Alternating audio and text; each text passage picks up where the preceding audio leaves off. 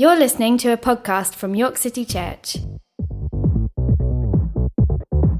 If you like what you hear and you would like to find out more, please visit our website at www.yorkcitychurch.org.uk.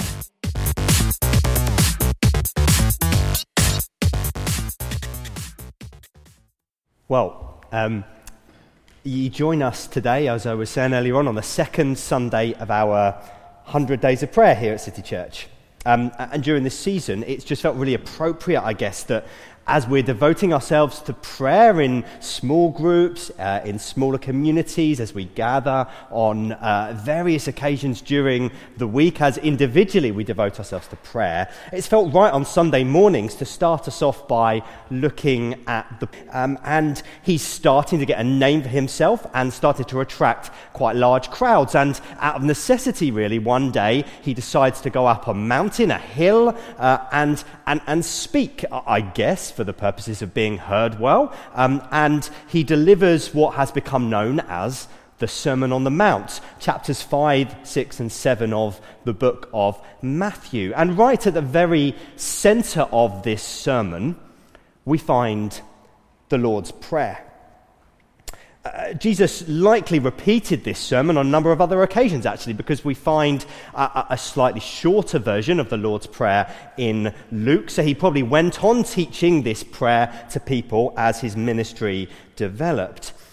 So, so here is the Lord's Prayer. Or it was before my iPhone crashed. Wow, look at that. You got a, a sneak preview, and we will see you next week. So here is the Lord's Prayer. Uh, we've been using a translation um, which is by the scholar N.T. Wright. It's quite similar to the one that you might be uh, sort of aware of and know from, from Sunday school or from school assemblies, but it's got some of the words slightly changed, slightly altered, differently translated. There are loads of different translations of this available, so, so we're going to be using lots of different ones. But for today, this is the one we're going to be using. Um, and I'm going to ask Maria just to come and slowly read this for us. Uh, and, uh, uh, and if you just bow your head and just spend a little bit of time just getting your heart still in the right place, Maria's going to read this. Our Father in heaven, may your name be honoured. May your kingdom come. May your will be done.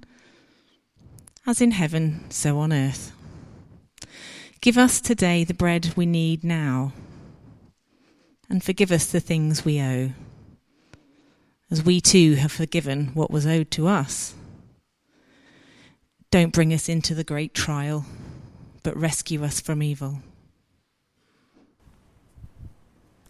Thanks, Maria. So, there are a number of ways that we could approach this prayer. Um, in the context of our 100 days of prayer, one of the key questions we might want to be asking of this text uh, and of ourselves, I guess, is what does it mean to pray the Lord's Prayer. So, not to analyze it, not to pull it apart as some kind of doctrinal statement, not some kind of literary product. We're not in an English lit class here. How do we better develop a sense of how this prayer shapes our prayer? And as part of this, we probably want to start by drawing attention to the way that Jesus sets this prayer up, the way he introduces it. And he does it actually in slightly different ways in the two different versions that we have of it. And I think that's important. So let's start by thinking about the way that Matthew and the way Luke set this prayer up or put the words into the mouth of Jesus that he says before he starts praying the prayer. In Luke, it says, When you pray, say, Our Father. In Matthew, pray then like this Our Father. What are these two subtly different intros tell us? Well, I mean, I guess Luke's way of putting it strongly suggests that our prayer life should contain the saying of these words. The word say is, is kind of speak or talk or pronounce. Some might even say recite. Matthew, on the other hand, invites us to pray like this, I guess, in the, in the manner of this prayer. He's not specifically suggesting the actual words need to be used at all times, but it gives a strong sense that the manner and the way and the spirit of the words is, quite special and quite unique, and we should use them. Now, you might come from a variety of different church traditions. You might be used to the way this prayer has been used. You may not be very used to the prayer at all. There are probably a few wrong ways we can use the prayer, but there are, are lots of right ways. But given the way that Jesus introduces the prayer in these two different ways, I, I guess I want to encourage us to dwell on that and think about it, and not, not sell ourselves short with the, the marvelous, incredible words of the Lord's Prayer, not gloss over them flippantly. We should caution against the idea that the words of the Lord's Prayer are just a template. You know, they're just a, a, kind of good illustration of what good prayer kind of looks like. It's a set of sentences which have some helpful components we might want to think about. You know, they, it's got worship in it. Oh, that's good. Tick that box. It's got a request for need. Oh, that's good. Tick that box. It's got something about forgiveness. Yeah, definitely tick that box. It's not so much that the Lord's Prayer is, is a kind of a template or a structure or a top 10 tips um, for, for, for, sort of uh, salvation. It's, it, it's, it's kind of that this prayer opens a way of us presenting ourselves to God, appearing before Him, and it can then spark off all other types of prayers. And so I think with the Lord's Prayer, we should probably recite it on occasion. We should sing it, we should set it to music. We should shout it. We should whisper it. We should meditate on every single little phrase. We should meditate on every single little word. We should jump off the exact words into our own words of extempore prayer. Many other imaginative ways of using this prayer. I guess what I'm saying at the start here is this is a very, very deep prayer and we're not likely to run out of its depth anytime soon. So let's keep on using it. Let's keep on uh, sort of kneading it into our lives of prayer. In a sense, some people have compared the Lord's Prayer to the national anthem. It's like the national anthem of the people of God. Got me wondering whether the Sex Pistols ever did a version of the Lord's Prayer. I, I don't think so it's like the national anthem that we might use that, that kind of offers us a, a sense of a belonging, of community, of a central part of who we are. And so we're going to consider the second section of the Lord's Prayer today. We're going to be considering the section which says, May your kingdom come, may your will be done, as in heaven, so on earth. And we're going to ask ourselves two questions of the Lord's Prayer. First of all, we're going to ask ourselves of this section, what are we praying for? When we see these words, what, exactly is it that we're praying for? And then we're going to ask ourselves, well, how should we pray it? How should we pray it? So let's start by thinking, what are we praying for? Let's think about the idea of God's kingdom. May your kingdom come.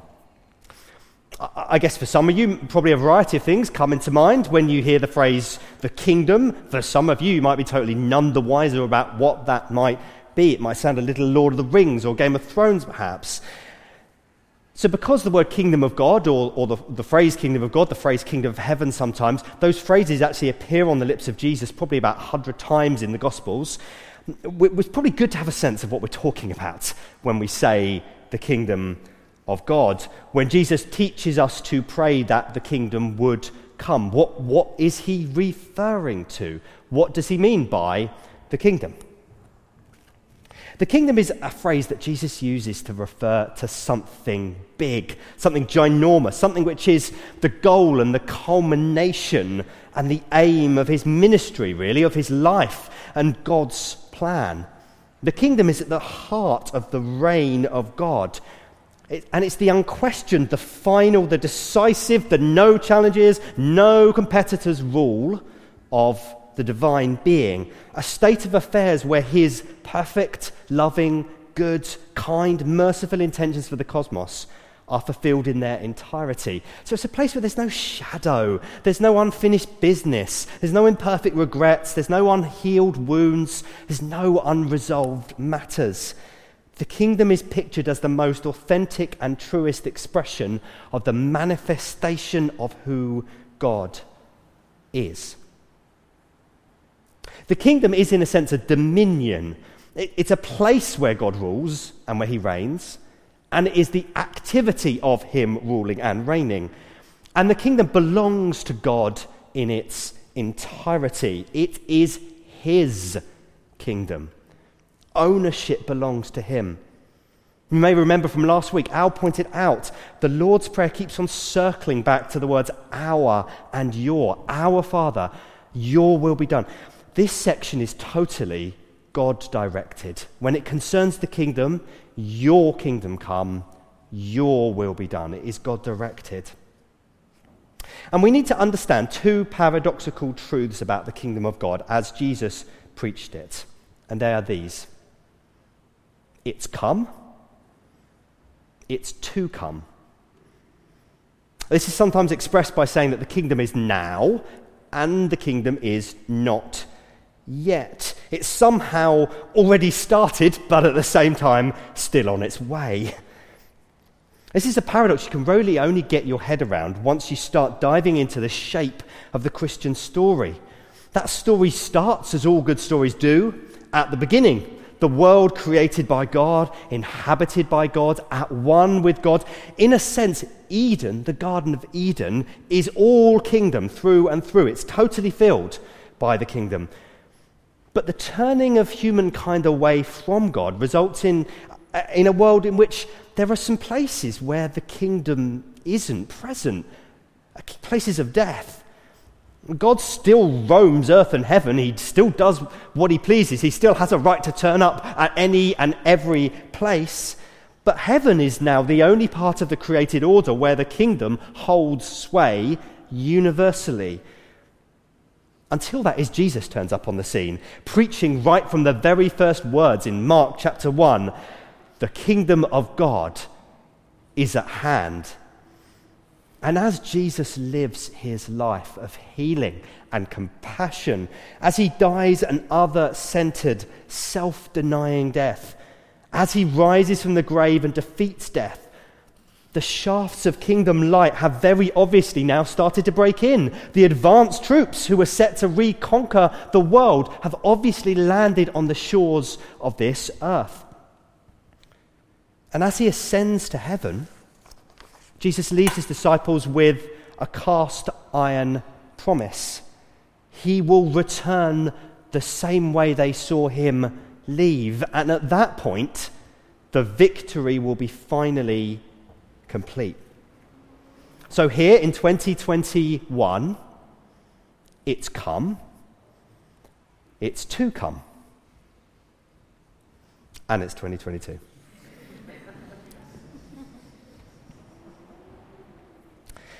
This means the kingdom of God is not such a thing that we hope for in heaven. Actually, that's not the locational place of our hope.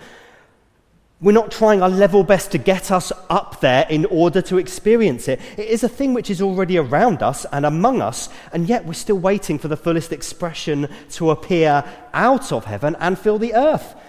As soon as we start reading the Gospels, we can't fail to miss the hints, the rumours, the whispers, often the foghorns that the kingdom has at a moment in history and geography appeared here on earth in such a way to give us certainty it will one day fill the earth from top to bottom, from east to west. It's come and it's to come. The, the wonderfully named Ben Witherington III, who for me sounds like, like a king himself, he puts it like this Heaven is a place God's kingdom is the condition of that place. God's kingdom is in part the condition of the life of believers on earth.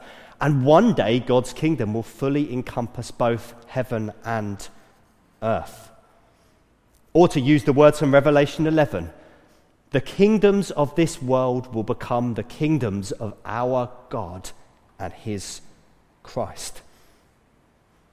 So, as we pray the Lord's Prayer, may your kingdom come, it ceases to be a petition to God that we might grab some heavenly perfectness for us poor souls here on earth. It becomes a rich prayer for the return of Christ, for the resurrection of the dead, for the final culmination of history, for the end of all things. We pray this prayer with a faith based on God's track record of raising his son from the dead, his track record of already inaugurating the kingdom to which the final touches are yet to come, but there's no doubt that they will because Jesus is alive and raised from the dead. Let me make it as clear as possible.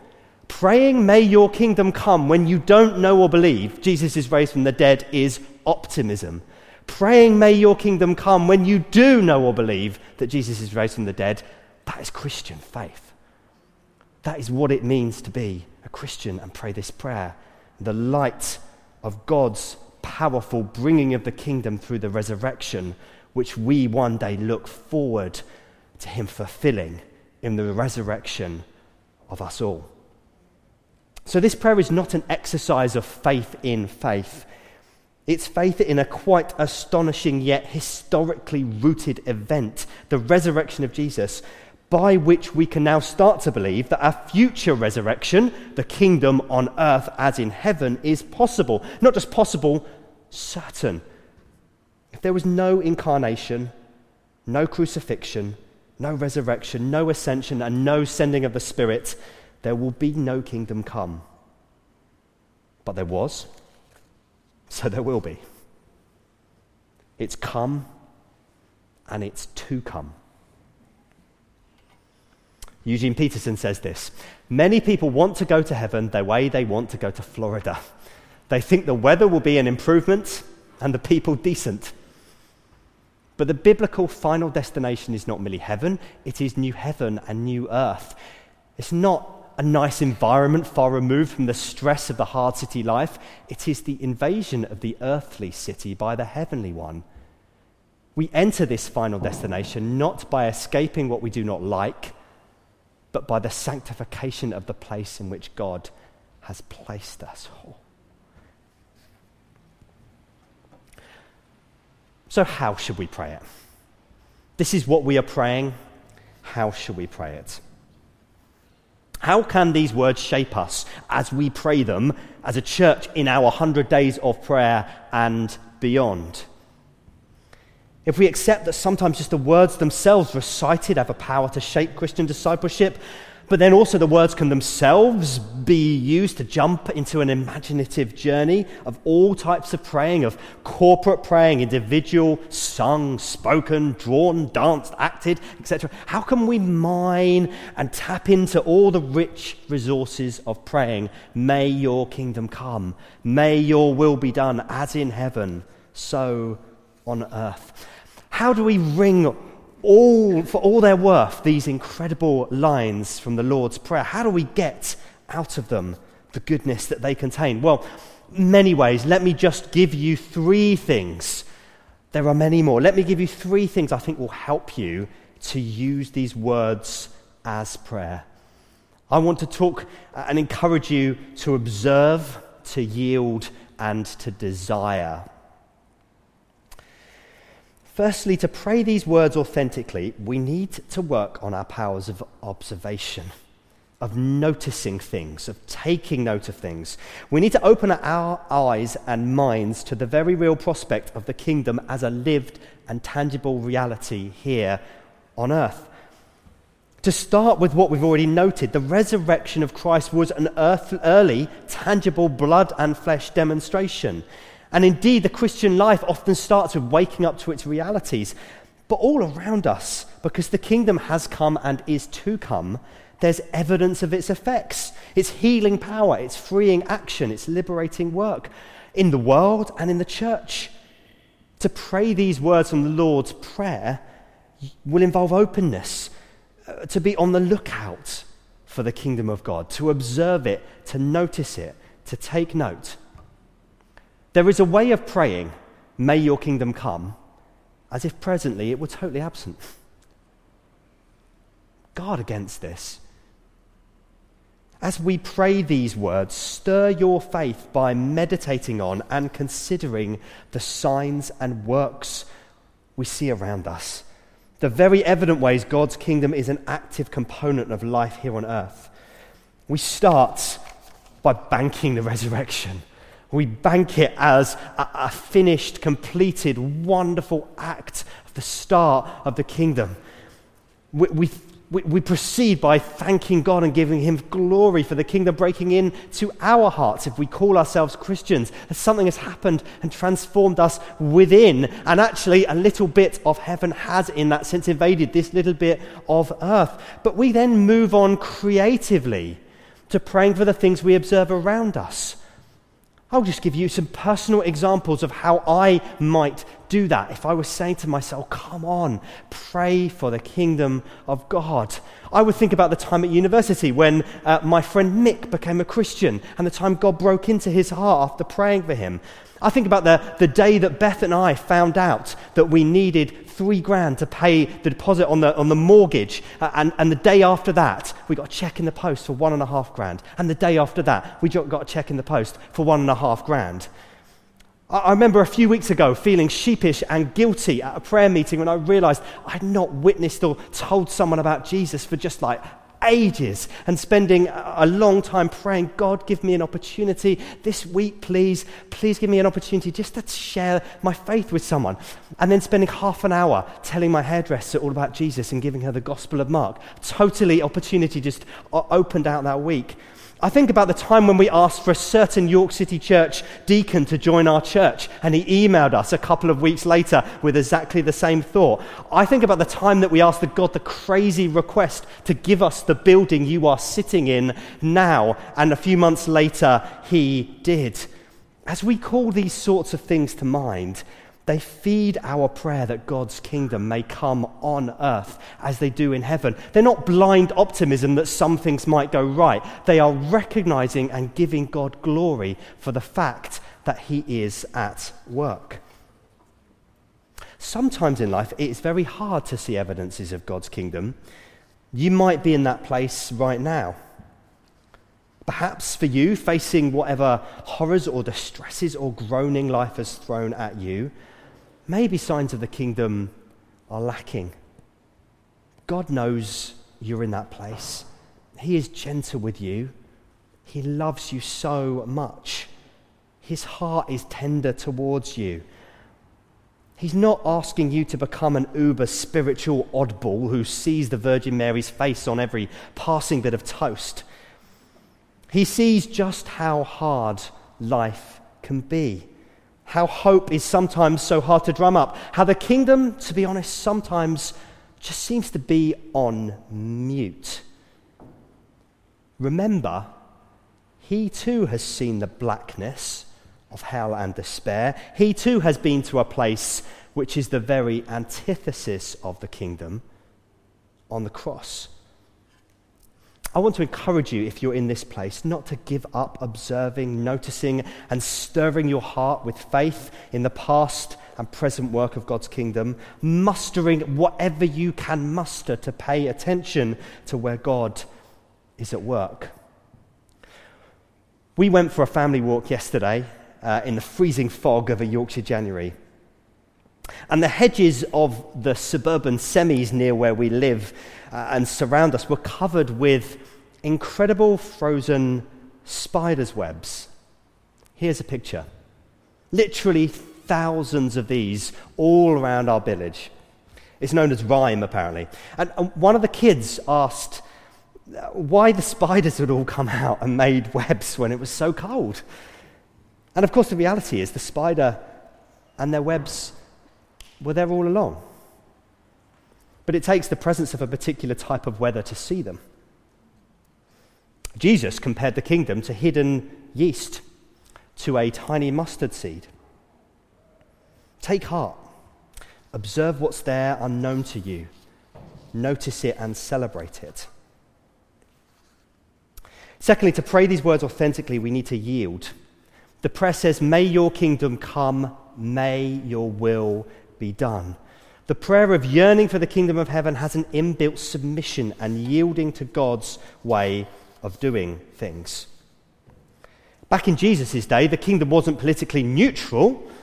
Um, in Matthew 11, Jesus says cryptically, From the days of John the Baptist until now, the kingdom of heaven has suffered violence, and the violent want to take it by force. I don't have time to unpack precisely what was going on here. Just one example of how Jesus taught the kingdom was coming in the way God wanted it to, not necessarily the way that Israel wanted it. So, the idea of the kingdom, our opinions on what coming to earth as in heaven might look like, they must at all times be placed in submission to God. They, have got a conditionality on them. We shouldn't overclaim. We must recognize how limited our view and knowledge of the workings of the universe are. For us in City Church here, I don't see much grabbing and manipulating and violence of the idea of the kingdom to force that kind of agenda of dominance, thank goodness. For us, I, I think the idea of God's will most relevantly shapes our prayer life by calling us to non anxious praying. So, out of our prayers, for instance, for, for the coming of God's kingdom through care for creation, or for justice, for healing, for salvation, for an end to violence, for racial and gender equality, out of those prayers, we're, we're passionate, we're committed, we're yearning, but we continue to be yieldful, resting, trusting in God. We pray prayers rooted not in late modern angst or Western guilt, but in a strong calling to participate in what God is giving us, not what project we can co opt God onto. We pray, Thy will be done. And then, thirdly and finally, to, to pray these words authentically, we need to learn to desire the kingdom. I said earlier on, there's a way of praying, May your kingdom come, as if presently it were just totally absent. But there is a way of praying, May your kingdom come, as if presently the job is completely done. In theological language, this is having an overly inaugurated eschatology. To put it simply, this is living as if Christ had already returned. We need to look actively forward to the day Jesus comes again and puts things right, not confused with what we see around us now with what the perfect will be then. If it seems that all is not as it should be, as if the kingdom is currently on mute, God has left the building, lean into that. Pray with yearning.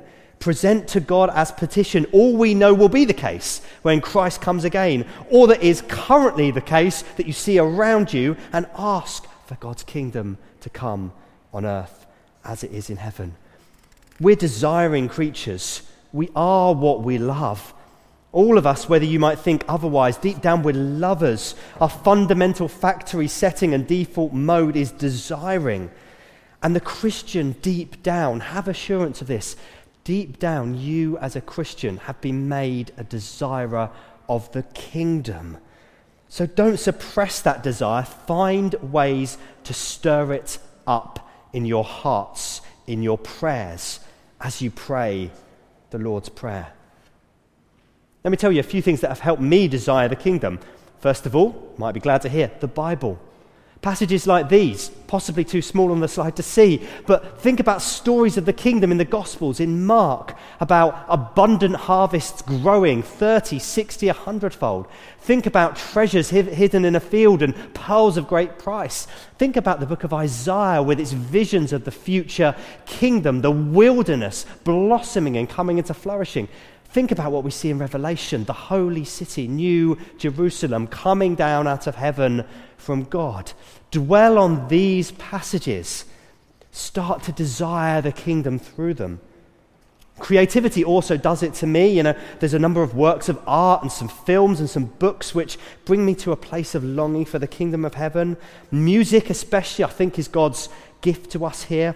Find your version of the middle movement of Ravel's piano concerto and press it for all it's worth in desiring something precious, desiring the kingdom.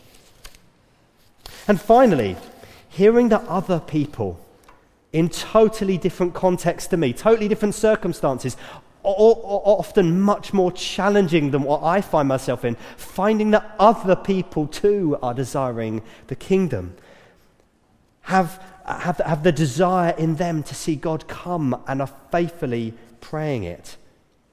This week in the office at City Church, we received an email which was sent to church leaders in our network from a pastor in one of our partner churches in Ukraine. And you don't have to hear the headlines that much at the moment to know that that's a very troubled place at the moment.